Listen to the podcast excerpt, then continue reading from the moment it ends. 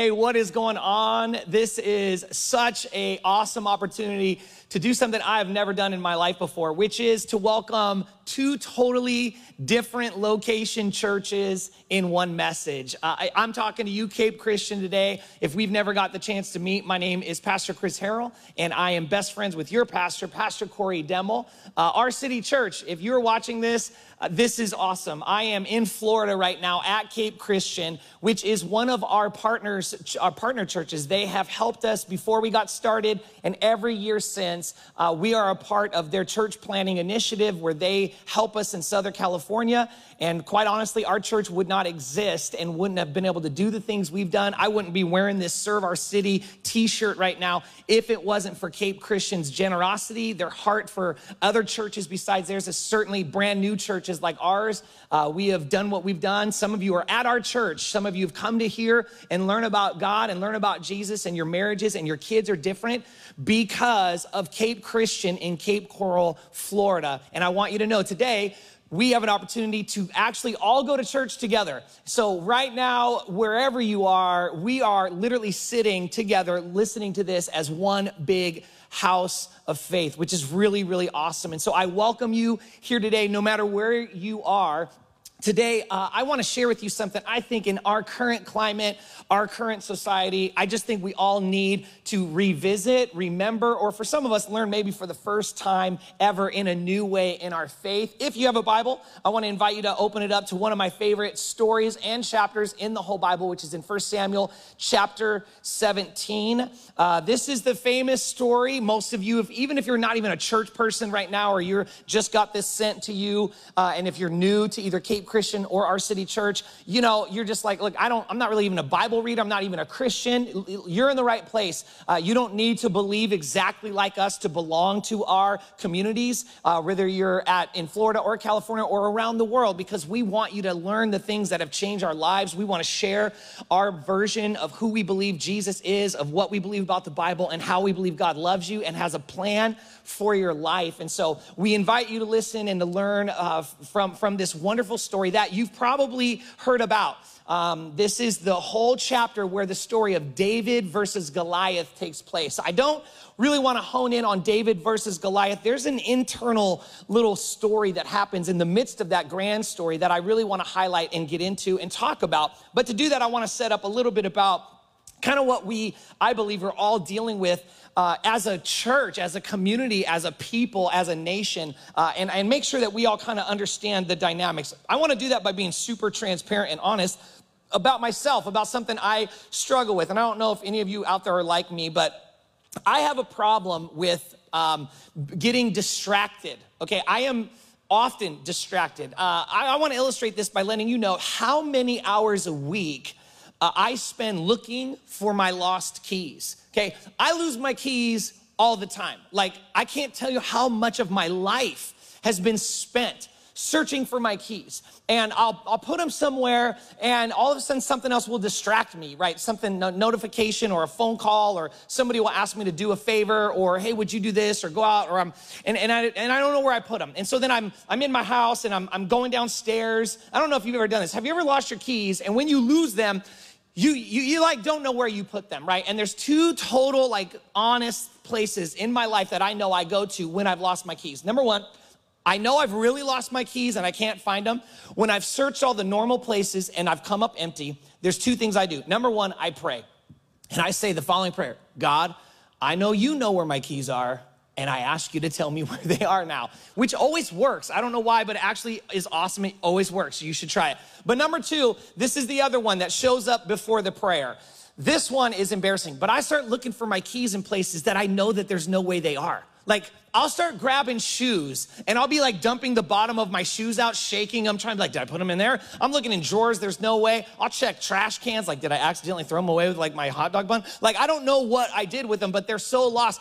How many of you right now, put it right now, if you're watching online, like put that in the chat. Are you the person that loses your keys and you just don't know? And you start, you're in drawers, you're looking in the medicine cabinet, you're in the backyard, like everywhere you can do to find your keys. And the reason why, for me, I have found, is that I get distracted looking at something way less important, right? Than actually being able to get into my car and go to work or, you know, go see a friend or go run an errand, go to the doctor, whatever it is we got to do.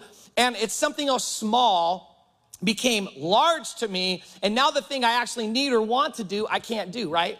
And this happens. And put that in there. How many of you right now, you're like, that is so me, right? Now I know there's others of you like you're thinking this thought and you're you're you're quietly judging me saying like what is wrong with you? Like you don't ever lose your keys. Hey, God bless you. Like you're wonderful. But to those you that just heard hope, I want you to know you probably spent your whole life wondering, are you the only one like this? There's lots of us. You're a part of a tribe. I welcome you in. Welcome, sister. Welcome, brother. But listen, in all seriousness, how often do we get off the path of something, off the, off the way of how we're supposed to be living, acting, being, believing?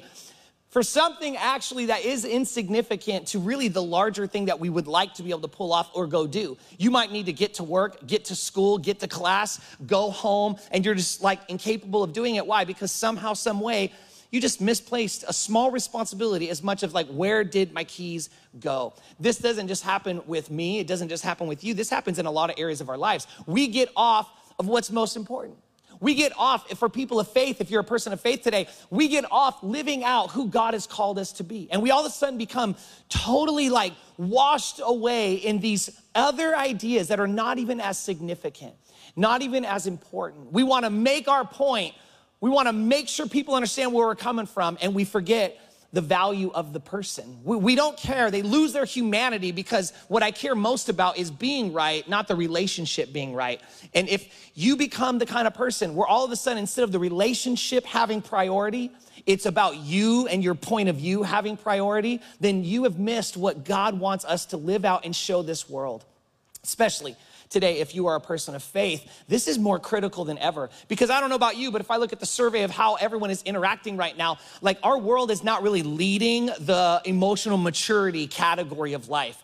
They're not leading how to have conflict. They're not leading how to prioritize the right things. It seems like we care more about how can I have my point of view be right to you versus how can we be right in relationship. And I don't think that any of us like that when it's done to us, and yet it's hard to see when we're doing it to someone else.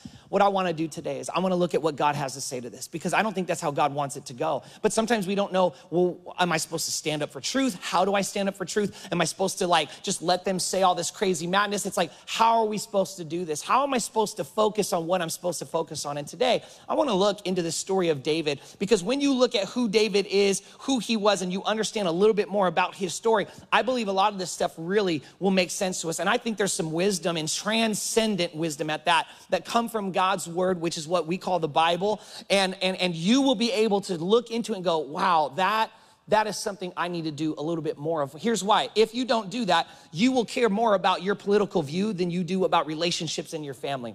You will care more about your theological position than you do about someone having a chance to hear about forgiveness from Jesus. You will care more about being right to your husband than you will about making sure things are right between the two of you. You will care that your daughter is going to listen to what you have to say more than you will do about making sure that she is right with you and you and her have the ability to ongoingly have discussions, not just you be right in the one you have. We will make it where I care more about I was right and that's the little perspective. That is you getting the notification on your phone and you can't find your keys and you can't go where you want to go. Some of our lives right now are stuck.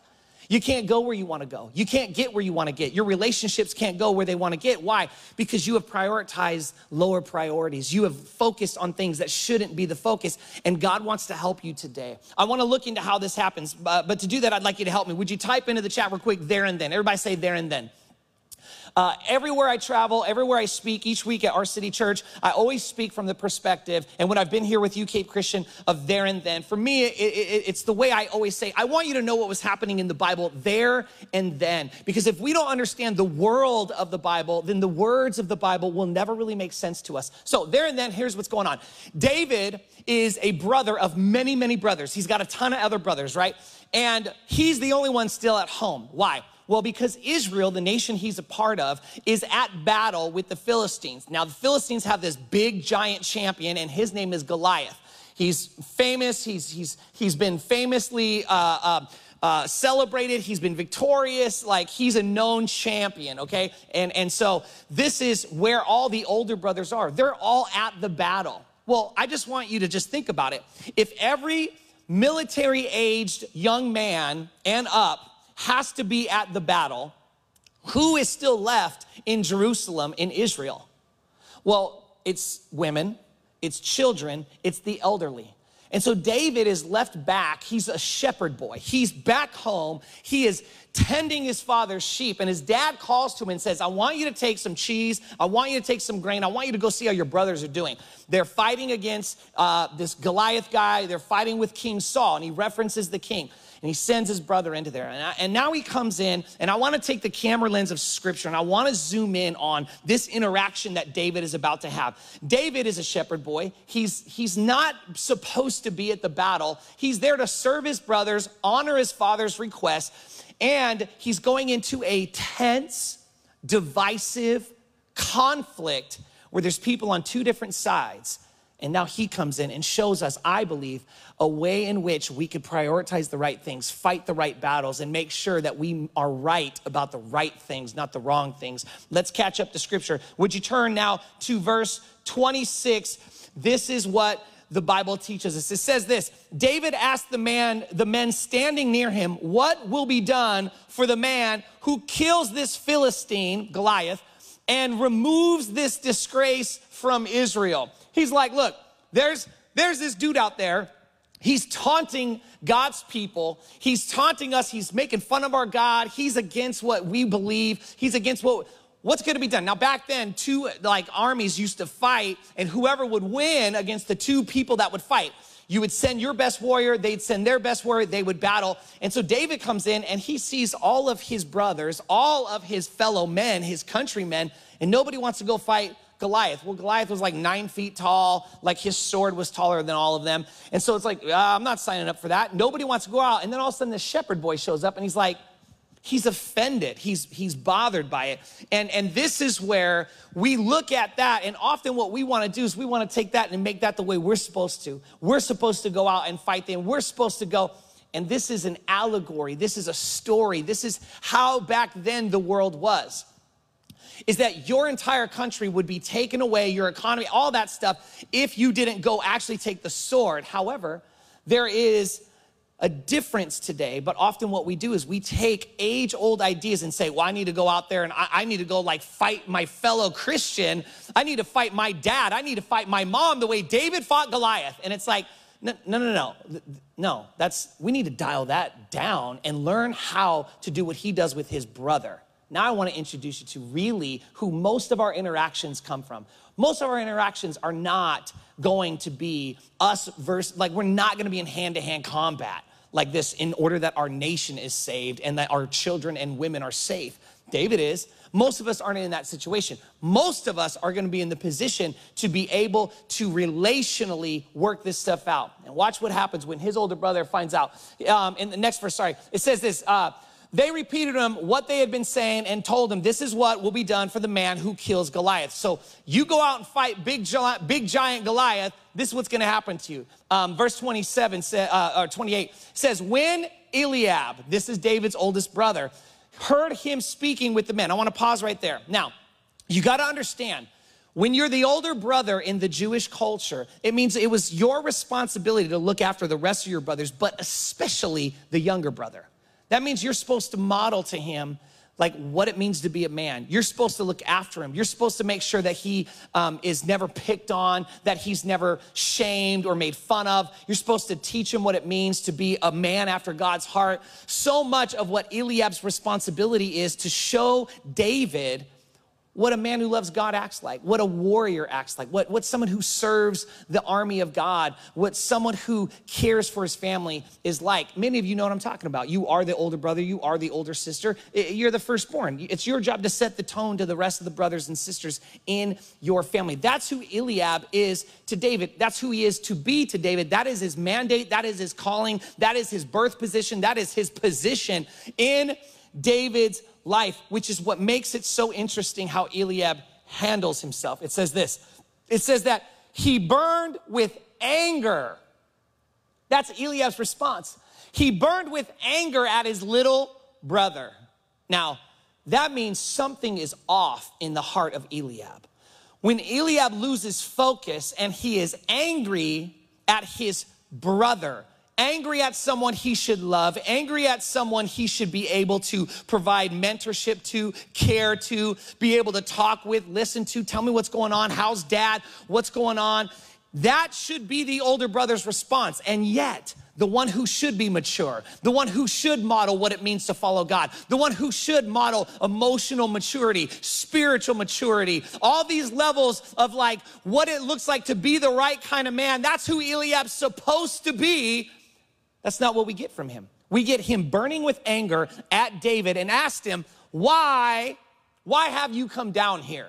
So He's there to be a servant. He's there to honor his father. And now there's something good in David's heart that listens to the enemy, like coming after. And in our world, current today, the enemy is not a human. The enemy is the devil. The enemy is the one who hates our soul. The enemy is the one who wants to destroy marriages, take our teenagers, our kids, and like ruin their souls and lives. That's who we, we're fighting an invisible enemy as people of faith. We believe in the kingdom of God and we believe there's a kingdom of darkness and evil that is pervasive and desires to ruin us and ruin our souls and ruin our, our generations. And it's our job to make sure, not that we go out there and tell people how dark and evil they are, but we go out there with the power and the wisdom and the truth of who God has told us that He is and who we are in Him. And we show them what Jesus showed us which is I was an offender to the cross. I was an offender to the gospel. I was offender to who Jesus was. And yet, though I was offensive to him, he loved and gave his life for me. That's what we say we believe if we're Jesus followers, that we look to people who disagree. We look to people who we have conflict with and we show them what Jesus showed, which is he washed his disciples' feet, though they would all run away and act like they didn't know him. That he is able to have a disagreement and yet function in a way that is still Christ like. We see this not shown in Eliab. Eliab's got something going on underneath the surface that he is burning with anger. And he says, Why have you come down here? And then he gets worse. Watch this next. And with whom did you leave those few sheep? Who did you leave those few sheep in the wilderness? Hey, where's your sheep, little shepherd boy? What are you doing over here? This is man, this man talk. This is, we're wars. We're the army. We're at battle. You don't belong here. You're not good enough to be here. You're not pretty enough to be here. You're not smart enough to be here. You, you don't have what it takes to be here. What do you think you're gonna do? Go lead? What you think, your college material? What you doing? You don't have no business being here. Some of you know what it's like to have the people in your family that you should have been able to depend on, to believe in you, to love you, to, to encourage you, to show you, to model it for you. Some of you know what it's like, maybe not in your family, but it was in your church. It was in the church where you thought, I thought you were going to like be able to show me how to disagree, be able to talk openly about the subjects that I'm uncertain about, that we could process it in a safe place together. And yet I showed up, and the older Christian brother is angry at me, making fun of me, and is, is posting memes and clowning me. Why? Because they're the spiritually mature one in the family of God. See, this is the problem right now in the church of Jesus in America and in the world is the ones who are supposed to be acting like Eliab don't know how to model the heartbeat of Jesus. They're acting more like Eliab than Jesus. And this is where we must shift because what David gets, though he's there and he's got big dreams and he's got a heart for God, he all of a sudden is being made fun of by the place that's supposed to be safe. Have our churches stayed safe to the people we're trying to show who our Jesus is? Is it? Or is it like just as bad of a war zone as your Facebook timeline? Is our church a safe place to disagree? Or is it just as bad to disagree with Christians as it was for David to go try to fight a big giant named Goliath?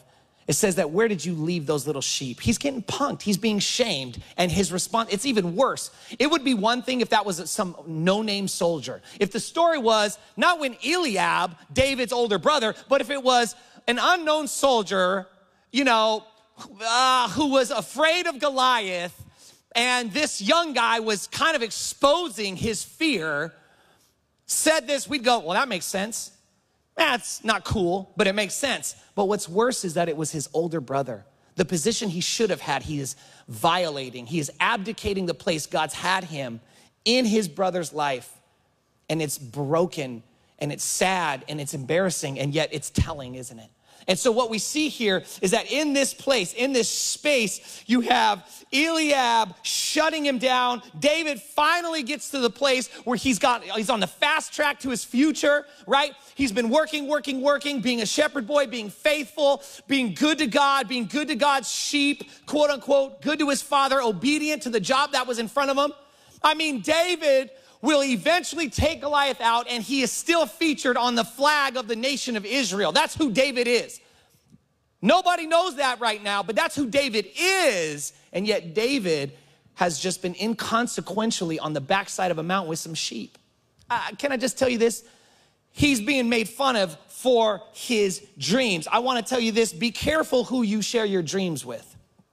Be careful who you come and ask questions of, of insight and inspiration of. When he asked him, What's gonna be done for whoever takes care of this big giant?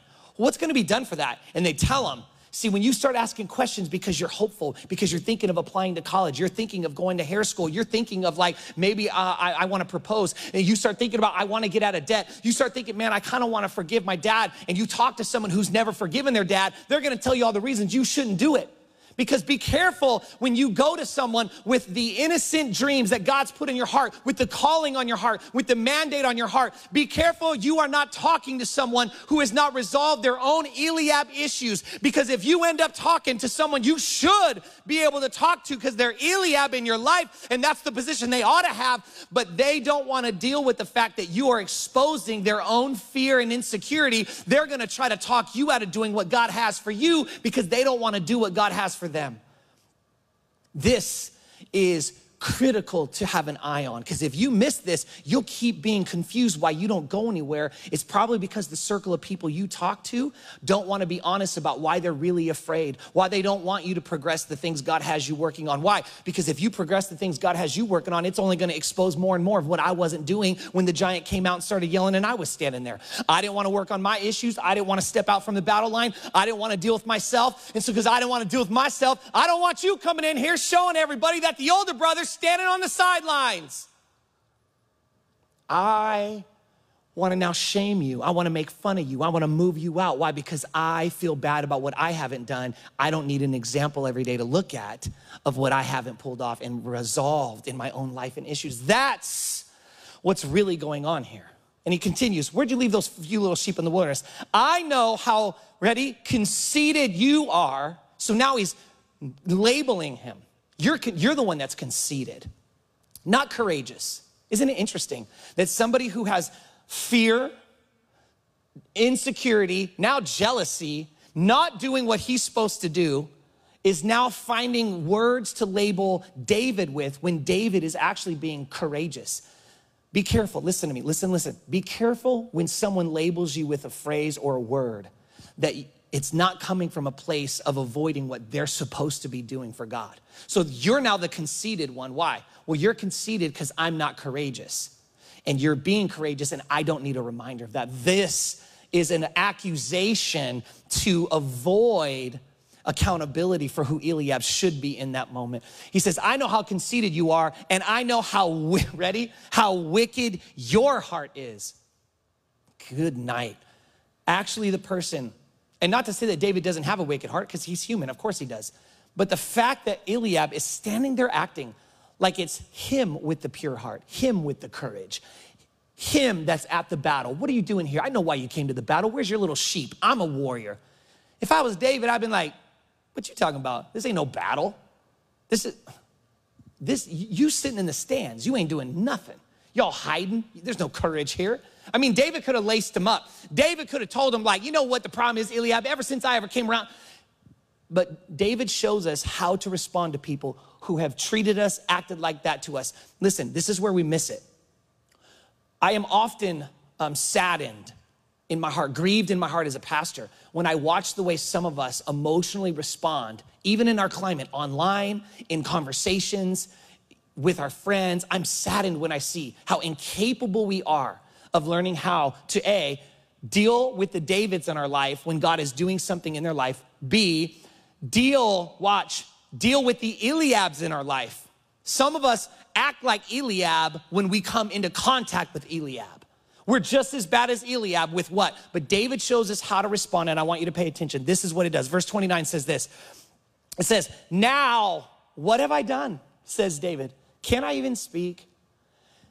The Bible tells us in Proverbs that a soft answer turns away wrath. A soft answer turns away wrath. What he doesn't do is start accusing Eliab also. He doesn't counter him with more words. I'm conceited. You're the one. Right? And I like to do that. You like, we like to do that. It's easier for me to counter attack you for the attacks I'm feeling from you. But when you are grounded in Christ, when you're grounded in God, when you know your calling, you don't get caught up with what Eliab's doing. See, I want you to hear this. Eliab wants to pretend he's fighting big giants, but he's actually fighting little ones. See, that's the problem. Too many of us fight the little giants. We fight these small little battles, these small little arguments that distract us from the big giant. I'd rather be right than the relationship was right. You'd rather have your point of view be something you tell somebody than having the right to have a conversation with them when they need God someday in their life. But you can't have that conversation with them because you violated being trustworthy, being safe by attacking them for your point. That's what Eliab's done. Eliab's done that, but David doesn't respond like Eliab. David knows that God's called him to do what he is to do. He understands. See, David's there to really fight the big giant. He ain't caught up in the small arguments. He's not caught up with the little giants. He wants to go after the big ones. Too many Christians don't have the spiritual maturity in our current climate. And I get it. I know it's hard because we have a nonstop train of information and media coming after us, trying to divide us, trying to make us hate the opposite view of our own life. And we get washed up in it. But we're the people of God. We're supposed to model to them how it is that we disagree with somebody, how we deal with someone who's not been nice or fair to us. We don't answer wrath with wrath. We don't answer accusation with accusation. We don't answer someone name calling us, labeling us with more name calling and labeling. That's not the people of God. No, the people of God go, you know what? I'm about to bow out of this thing. It doesn't seem like you really want to have a healthy discussion. Can I, can I have, can I have a turn? I would just, can't I even speak? Even that is a respectful way to ask for a turn. It invites dignity. It invites respect. It's a soft answer. It calms things down. That's spiritual maturity. The sad part is it's coming from the young one, not the old one. See, listen to me, everyone under the age of 40, 30, 20 teenagers, listen, listen, listen. We need you. Because some of us remember a different nation, remember a different city, and it's hard. There's so much emotion to try to reconcile. You don't have some of that baggage. We need your hearts free of that baggage to attach and link in to God's way of dealing with this stuff and show it to us. Please don't get caught up with how I, I'm 43, how me and my generation are doing some of these things. Don't take on our offenses. Don't take on our practices. Don't become like Eliab. Stay David. Stay, hey, cool, that's fine if you think like that. I'd like to talk. I wish we could have had a conversation about it, but it's cool that that's not how we want this to go. Can I even speak? And then it goes on and he says this in verse 30. He then, watch, he turned away to someone else. Turn away to someone else. Find someone else. Don't keep sharing your, don't fight your brother. Don't try to make your point. Don't go down thread to thread to thread to thread, meme, meme, meme, link, link, link. No, just turn away. Something else, someone else. Be about the mandate. Why? That's what people who fight big giants do. People who want to fight little giants go back in and fight and fight and send and share and da, da, da, da, da, you and you. What about you? I'm not conceited. You're the little giants acting like they're fighting big giants. Big giants, they turn away. They go find someone else. And they brought up the same matter, and the men answered him as before. He found someone mature enough to handle the conversation. Go find someone more mature. It doesn't mean you shame the one. It doesn't mean you clown them. You know what? You're too. No, you just go, hey, can I? It seems like we're not getting anywhere in this conversation. I'm gonna bow out. Humility. I'm gonna bow. You know what? I love you. We're brothers, we're sisters in Christ. Like, hey, just, I'll see you Sunday. I love you. I don't want, you know, I don't want this to become the definition of our friendship, our relationship. I'm gonna, and then you just go find someone you can have a healthy disagreement, discussion, process your thoughts with without it meaning I'm going to come after you. No, none of that. And this is where it gets so good to me. He, he then, next, next verse, verse 31 then says, So what David said was overheard. Watch this. And it was reported to Saul. David's ideas made their way to the king. Made their way to the king. He's a shepherd boy showing up to a battle but it's his character of dealing with accusations and conflict and unfair treatment and name calling and labeling that gets his ideas to the king. What would happen if your ideas got brought to the king?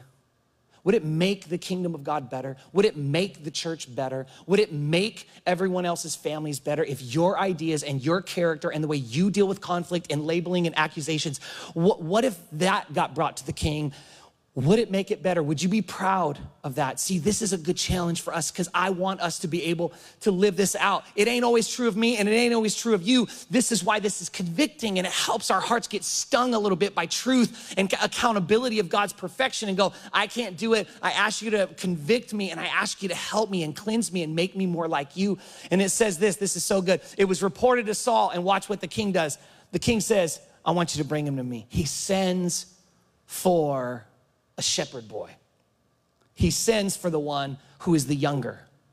I want to talk to every single one of you that ever felt like, man, God had something great on your life, but you got sidetracked, or people tried to keep you away from it, or, or you got so angry. See, here's who I want to talk to. Some of you have been living out who Eliab is, but God's called you to be David in some ways. Others of you keep trying to live out who David is, but God's called you to be Eliab the right way. And we have to learn how to stop trying to say, God, I want to be David. I want to go. No, what I need to be is the older brother, the older sister that serves other people, that encourages them, that loves them. And I'm okay if someone better than me, younger than me, actually is the one who ends up doing the real battle or doing it or people knowing his name.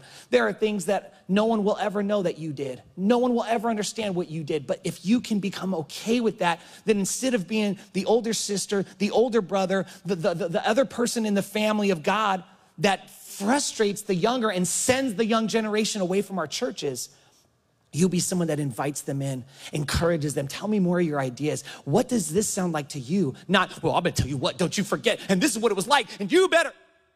Did that work when you were young? Did that invite you to the table? Could you not wait to sit down with whoever did you like that? No, it didn't work. And it's not working now when we do it either. We're letting the world tell us as a church how to do disagreement, how to treat the Eliabs. And it's time for the church to repent and to model the right Christ like, God like behavior, because that's what David shows us. How do we do this? How do we take this home? How do we make this more like us? Well, I think we have to focus on the things that matter. For me, sometimes it's the big giants. For me, sometimes it's recognizing that my daughter needs my attention and my time and my heart.